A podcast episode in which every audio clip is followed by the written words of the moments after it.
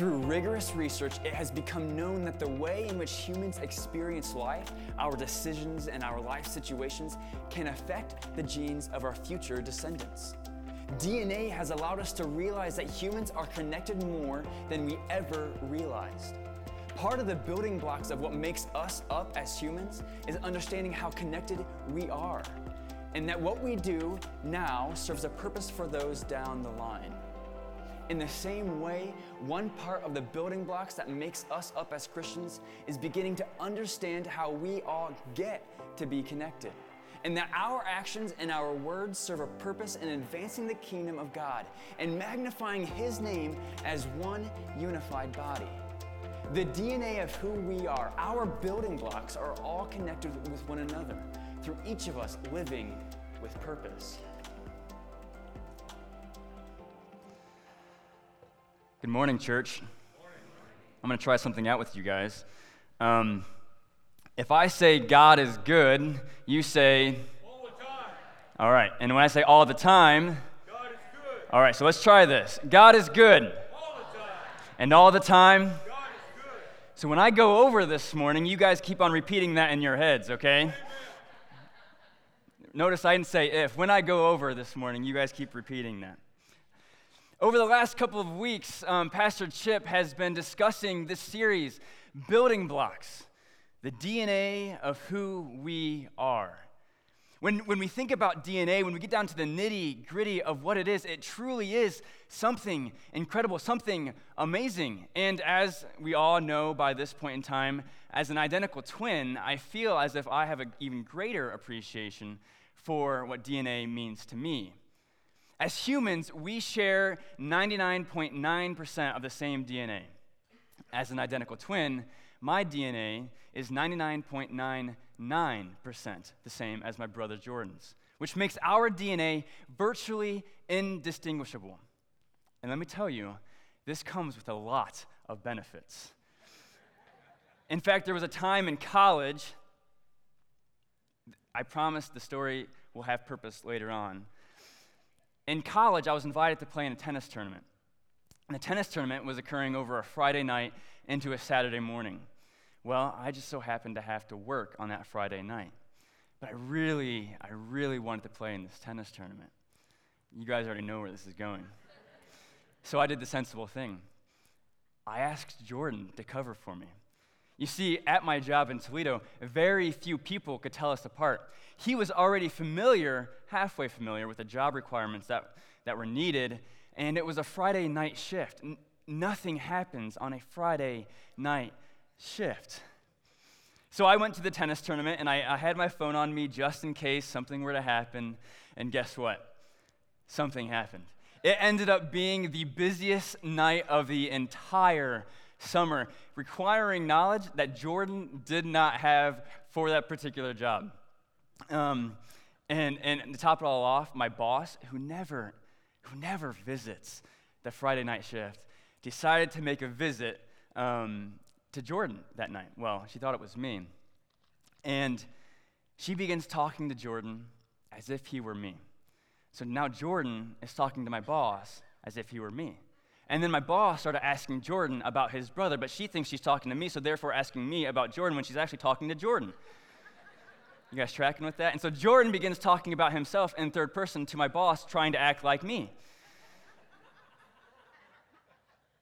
Needless to say, Jordan never covered a shift for me again. You know, DNA is a wonderful thing. It's a crazy thing. And it keeps us, it's what defines us as human beings. It's what separates us from the rest of creation. We are God's ultimate creation.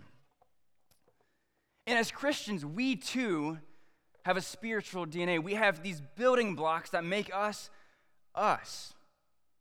They're what separate us from the rest of the world. As Christians, we share these building blocks. It's what defines us. And understanding this DNA begins with understanding this phrase. What makes you, you, is what God wants to do with you. In fact, I would even take that a little further. It's not only what God wants to do with you, it's what God wants to do for you, in you, and through you. And as Christians, we all have these building blocks. We get a sense of what God wants to do with us, of what our purpose in this life is. From Exodus 6:6-7, what Chip has been sharing with us all week, all the last couple of weeks. And this is God speaking to Moses, saying, hey, tell this to my people. And he says this, therefore say to the Israelites, I am the Lord, and I will bring you out from under the yoke of the Egyptians. I will free you from being slaves to them, and I will redeem you with an outstretched arm and with mighty acts of judgment. I will take you as my own people, and I will be your God. Then you will know that I am the Lord your God, who brought you out from under the yoke of the Egyptians. You know, in summary, when we read these verses, we see four different promises. And these four different promises reflect our DNA of who we are, what we are made up of. We can summarize by saying knowing God, finding freedom, discovering purpose, and making a difference. Therefore, in knowing our DNA, we can know. What did Chip say the other week? Reckon. We can reckon these truths for ourselves. We know that we are a new creation being born from above because God has delivered us. We are set free from the struggles of sin and hurt and unbelief. And today we talk about what it means for God to redeem his people back to his original purpose for us. You know, with the discovery of DNA, it wasn't just a one-time thing, a one-time event that answered all of the questions that everyone ever had. Rather, it was years and years and years of scientists performing experiments and doing years of research. And what would happen is that those scientists would then pass away, and all of their work would soon pass away with them, and it would go forgotten for years. Until later on, some other scientists would come up and they would discover this work, which would spark a whole new process, a whole new cycle of research and experiments. And in many ways, that's what we as Christians get to do today. So today, we become scientists as we walk through our own spiritual DNA, and more specifically, the building block of God's redemption in our life, the building block of discovering our purpose. And fortunately for us, we have all the research, we have all the experiments, we have all of the results right here. And we can see through this research, through the experiments, of not only how God goes about redeeming his people, but why God goes about redeeming his people, redeeming us. And as we go through all of this today, we'll see how all of this research, how everything that's in this book pertains to us today, because we know that God's plan for us has remained the same. So today we become those scientists. We get to jump back into the research and see exactly what God has done in the past and what he's going to do in our lives. In fact, I have a professor at DTS, Dr. James Allman, who in many of his classes can often be heard saying this: what God has done in the past is a model for what he will do in the future. He is just too creative to do the exact same thing twice. And I think this is so incredibly powerful for us today as 21st century Christians, because we can talk all day about what God had done for the Israelites, but those are just stories, right? Do those mean anything to us today, thousands of years later? I would say yes, as well as Dr. Allman. For instance, let's look at how God uses water. From the very beginning and throughout the Bible as an example of how he uses what happened in the past as a model for what he does in the future.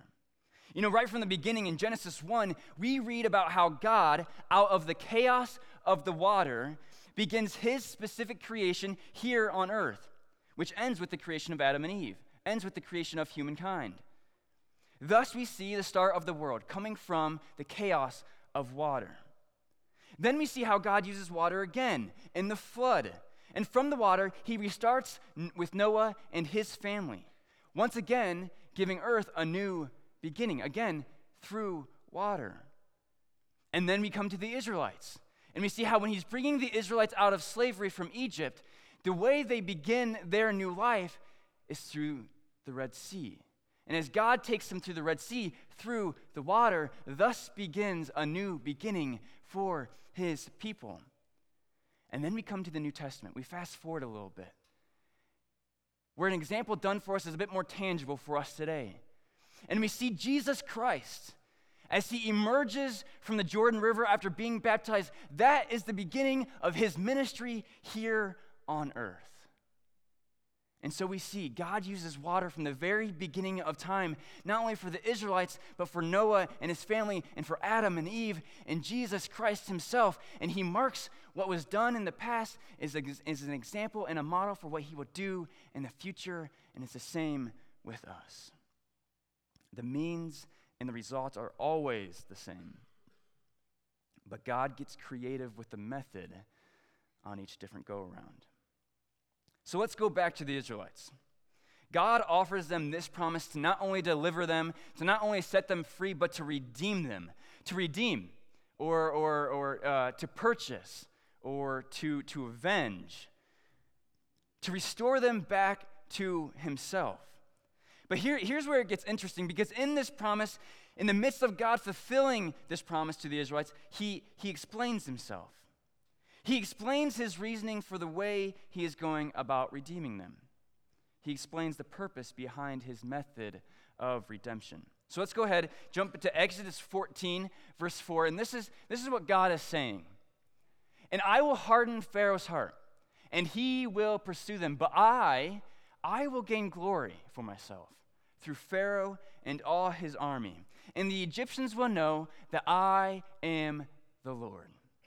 So the Israelites did this. You see, what many people don't realize, in fact, I didn't even really realize this until within this last year, that God didn't have to take the Israelites to the Promised Land through the Red Sea. There were other options, and if you read Exodus in the beginning of chapter 13 and 14, we know that there were other options that the Israelites were actually prepared for. They were not anticipating the Red Sea. So you can imagine the doubt that's filling them when they get to the Red Sea and they're like, "Wait a minute, I think we missed a turn back there, Moses." But the fact is that God knew what he was doing the entire time. In the midst of God redeeming his people, he was going to be glorified. The Egyptians were the power, the central power of the world, and God would make sure that they, the central power of the world, would know who he was and what he does for his people. Let's go ahead and jump to verses 30 and 31. "That day the Lord saved Israel from the hands of the Egyptians, and Israel saw the Egyptians lying dead on the shore. And when the Israelites saw the mighty hand of the Lord displayed against the Egyptians, the people feared the Lord and put their trust in him and in his servant and in Moses his servant." You see, the Israelites were a tool to make his name known, to make God's name known. God used the redemption of the Israelites to display his power, his glory, and his provision to the world and to his people. God's purpose for redeeming the Israelites went beyond simply getting them out of slavery. So, in knowing that God uses the past as a model for what he will do in the future, we all of a sudden have a piece of that DNA, that building block of redemption that defines our own DNA.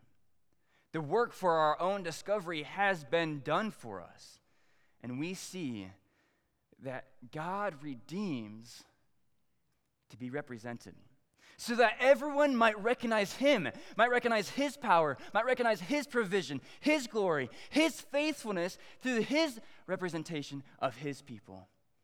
God redeems to be represented and be recognized by and for everyone. God redeems to be represented. So let's jump back to the promise we see in Exodus 6. As we continue on discovering our own DNA and the purpose that God would have for us, we see in Exodus 6, as I've already read, and I will redeem you with an outstretched arm and with mighty acts of judgment." You see, here in verse 6, we see that God has declared what he will do and how he will go about doing it. The Israelites have just witnessed some of the most amazing miracles in the history of mankind. What it took for the Israelites to leave and escape and find freedom from Egypt was for God and only God to come and work his power. God told them from the very beginning, I will redeem you. There was no cheat sheet to get out of Egypt. There was no four-step plan to get out of Egypt. God said, I will get you out of Egypt. I will redeem you. The Israelites could not redeem themselves back to their original purpose. It took the mighty hand of God to part the waters. But the Israelites, like most of us, are human, therefore not perfect. In fact, the Israelites are far, far from perfect. And in the lives of the Israelites, God is continually redeeming them, taking them from their messes and restoring them back to himself. But there comes a time in their history where they no longer seem to trust God or find God to be enough for their redemption. They start to take things into their own hands. They don't trust the redeeming power of God, and instead they want to begin redeeming themselves. They have forgotten about God's work in their lives from the past.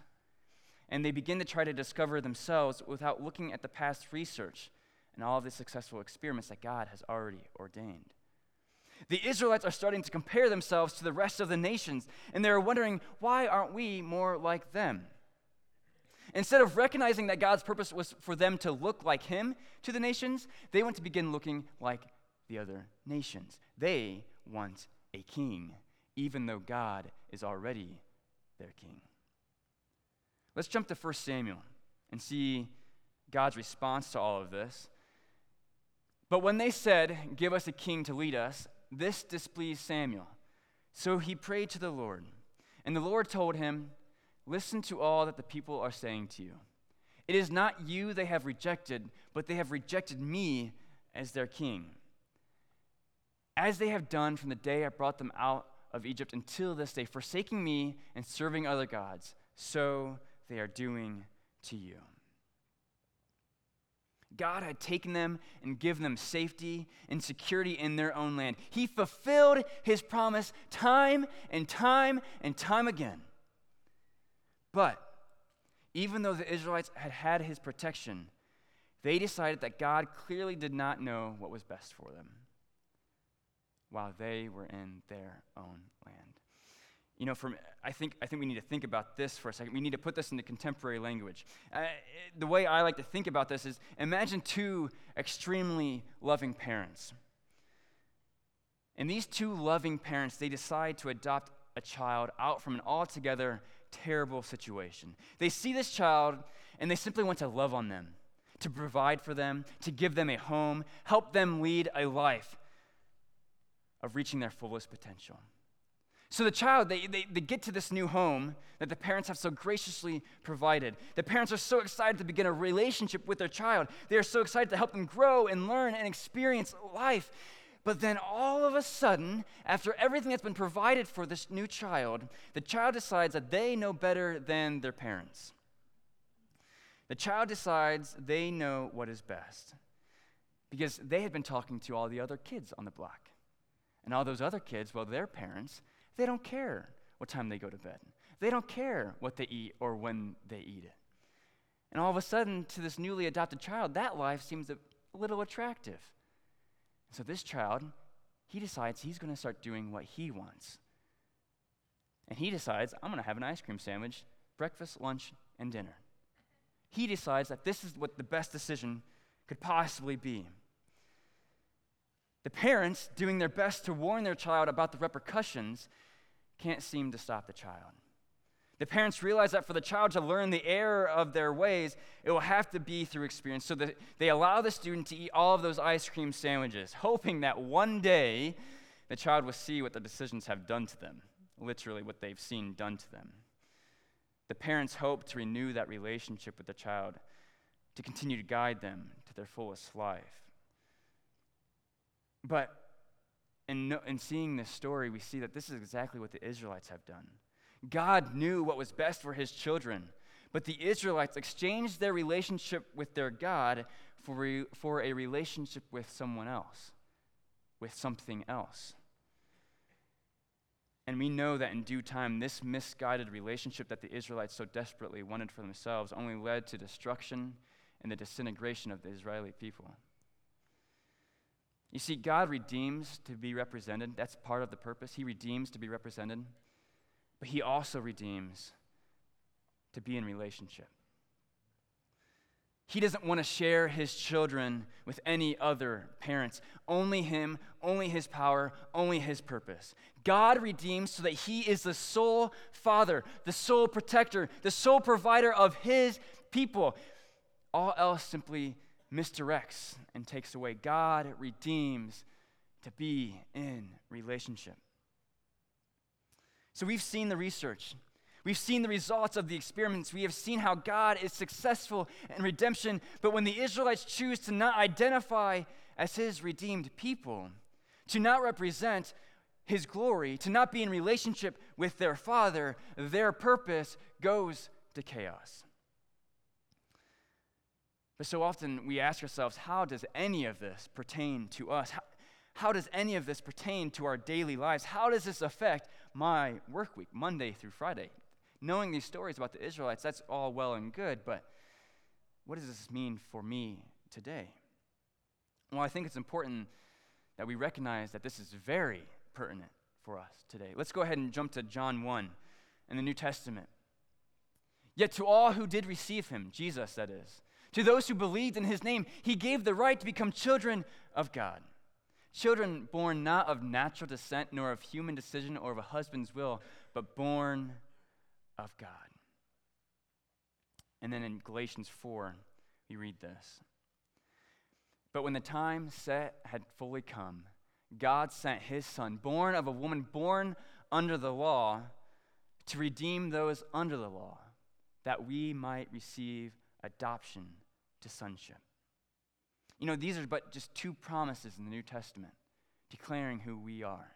Two promises, and there's so many other promises within the New Testament claiming who we are. And if you are here today and you can say that with confidence, you have placed your faith in the death and resurrection of Jesus Christ to cover your sins, then you can have confidence in who you are because you are a child of God.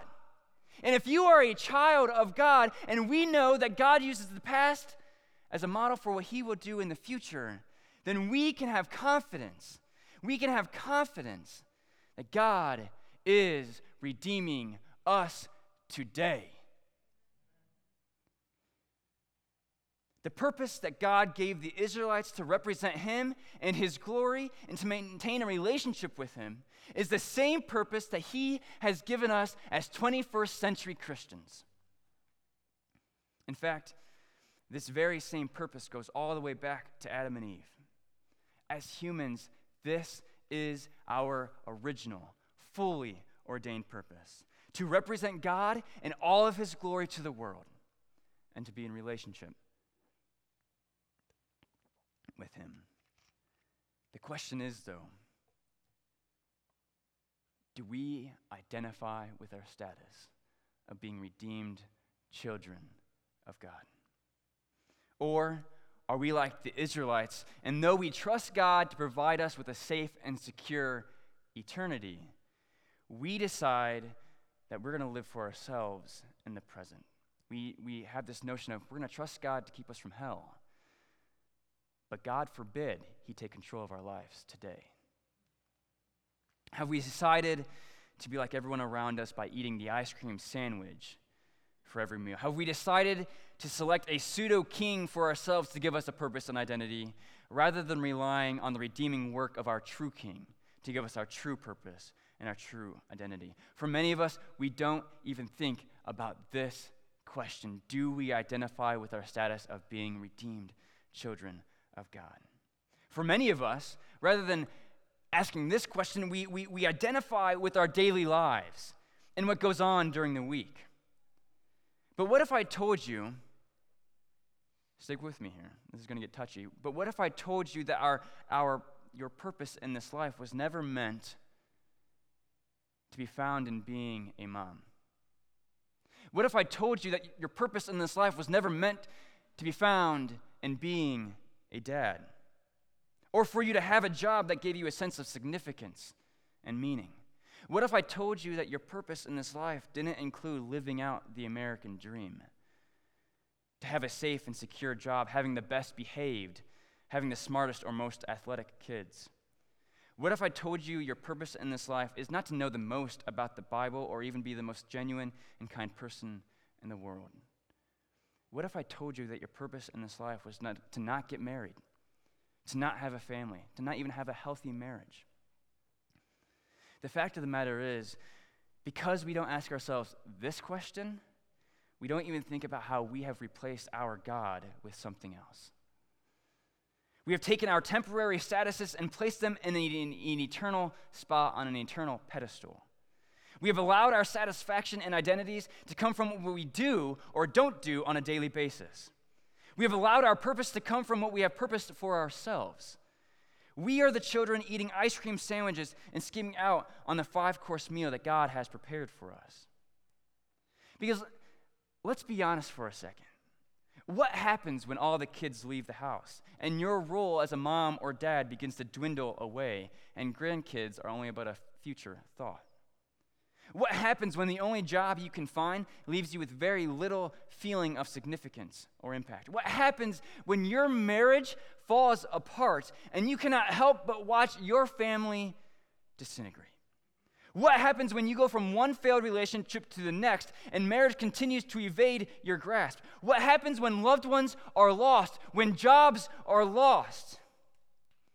When we don't live as redeemed children of God, all of these self-declared purposes in our lives will eventually fade away or disappoint us.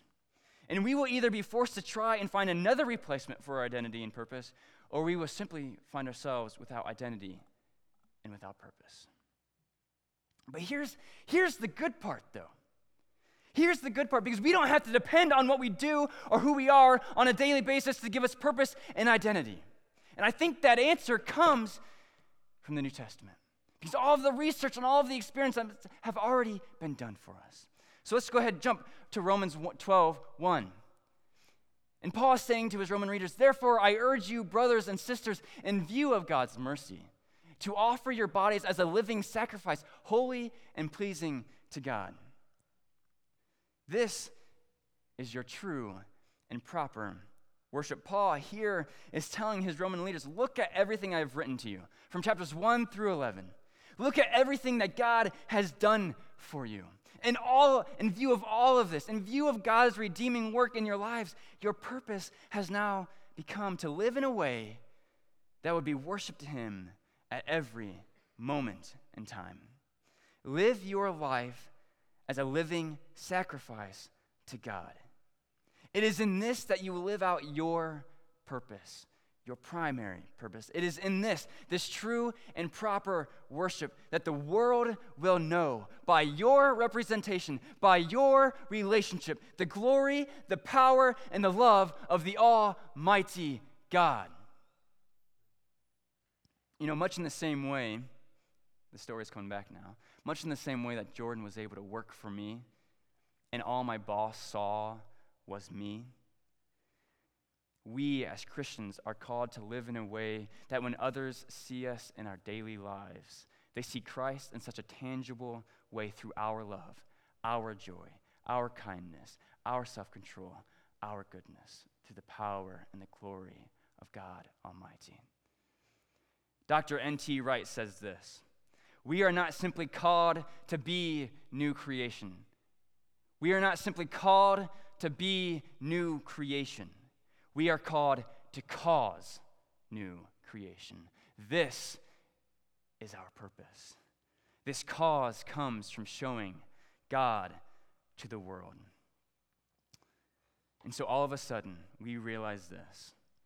Our daily lives don't give purpose to God's redemption. God's redemption gives purpose to our daily lives. All of a sudden, regardless of the circumstances, our lives have been given the most important purpose ever to be declared in the history of humankind. This is our primary purpose. So whether you are a parent with kids in the house or you are empty nesters, your purpose remains the same. Whether you find significance in your job or not, your purpose remains the same. Whether you are single or married, your purpose remains the same. Whether you have a healthy family or a family that is falling apart, your purpose remains the same. The purpose that God has ordained for us is never fading. It is never futile. It is never failing. It will not disappoint because it is God's purpose for our lives. You see, just like human DNA, 99.9% of our purpose is shared with everyone else. Your purpose is my purpose, and my purpose is your purpose. It's all of our purpose. But the question is, what about that last 0.1%? Obviously, we are all different. As much as we look different, we all have different strengths and weaknesses. We all have different personalities. We all thrive in different roles. So I believe when it comes to this last 0.1%, we can get a snippet in the second verse of Romans chapter 12. And it says this, "Do not conform to the pattern of this world, but be transformed by the renewing of your mind.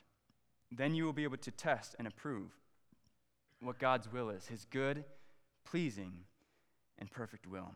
You see, we are first and foremost called to live out our primary purpose by representing and being in relationship with God. But the thing is, how we do this is unique to all of us. When we live in the 99.9%, we all of a sudden become sensitive to what God would specifically have for each individual, for each of us. We become renewed.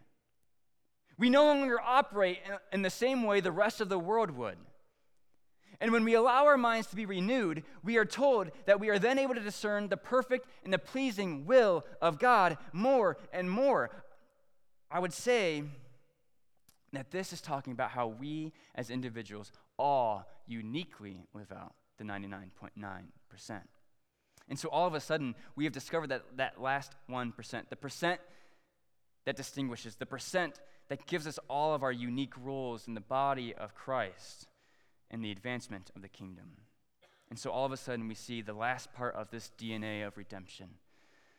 God redeems to renew. God redeems to take you out from the rut that is the pattern of this world and lift you to brand new heights. This isn't cliche, people. He wants to do this in your life through the renewing of your mind. God redeems to renew so that your strengths, your passions, and your desires will line up with his will, so that they will be used to the fullest measure, his measure. And so we see the DNA of redemption at its fullest. God redeems to be represented. God redeems to be in relationship. And God redeems to renew. And so we have a part of the answer as to what makes us, what makes you, what makes me. Through the research and the experiments that are already done, we can know who we are. You can know who you are. I can know who I am. We are a representative of God. You are a representative of God. You are in relationship with God. You are renewed by God. God has delivered you. God has set you free, and God is in the work of redeeming you. You have been redeemed, and he is continually redeeming you. You know who you are, and this is the purpose that he has ordained for your life. There are some here today who have been truly living out the 99.9%. And as their lives have continually transitioned from one daily role to the next, their purpose has never died, have never faded, or changed. And now they are in the midst of another transition. Being sensitive to the renewing of their mind, they are seeing how their strengths and passions and desires are changing. And they are watching how God continually makes ways for those strengths to be lived out, all for his glory. They are not worried about tomorrow and what they would do, but they are simply allowing the work of God to move in their lives. We cannot live to our fullest potential on our own. You may be the greatest at what you do, but that is not the greatest that you could be if you are outside of God's redeeming work. God is not a life coach who wants to simply come by your side to help you live your best version of yourself. God wants to be your king, your father, your redeemer, to make you into his best version of yourself. It is only when we let God determine our purpose that all of a sudden who we are and what we do in our daily lives become the most important they have ever been. You can do nothing greater than what God has created you to do. When we live as redeemed people, when we identify as redeemed people, we then have the freedom to truly live, no longer being tossed by the newest fads of fulfillment. Your fulfillment, your redemption, your purpose, your identity has already been declared. So as we go into this next work week, will you let go of that ice cream sandwich to experiencing the 5-course meal that God has prepared for you in your life? Will you stop trying to find your purpose in what you do and realize that you have been redeemed by the God of the universe, who wants to restore all creation back to himself, and he wants to use you to do it? So as we continue into this next work week, let us continue to glorify him as his redeemed children. Let's stand and sing before we go.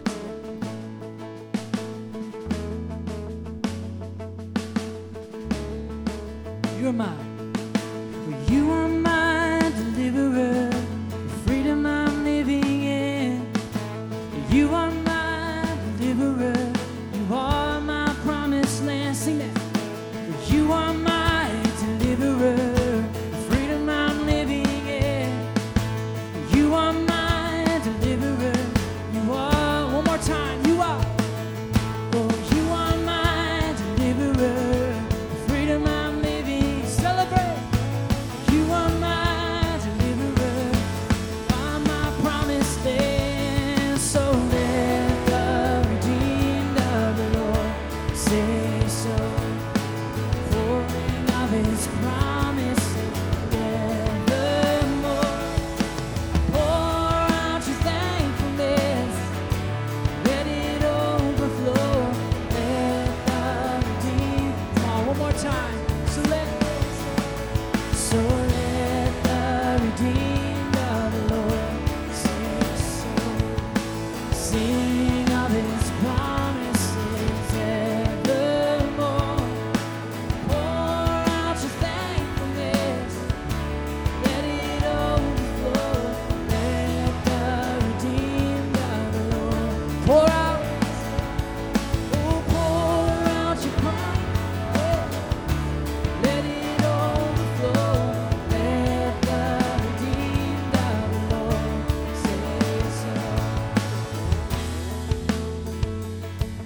so. We are the redeemed children of God, and God wants to use you and declare his purpose onto your life. Will you go out this week and identify as his redeemed child?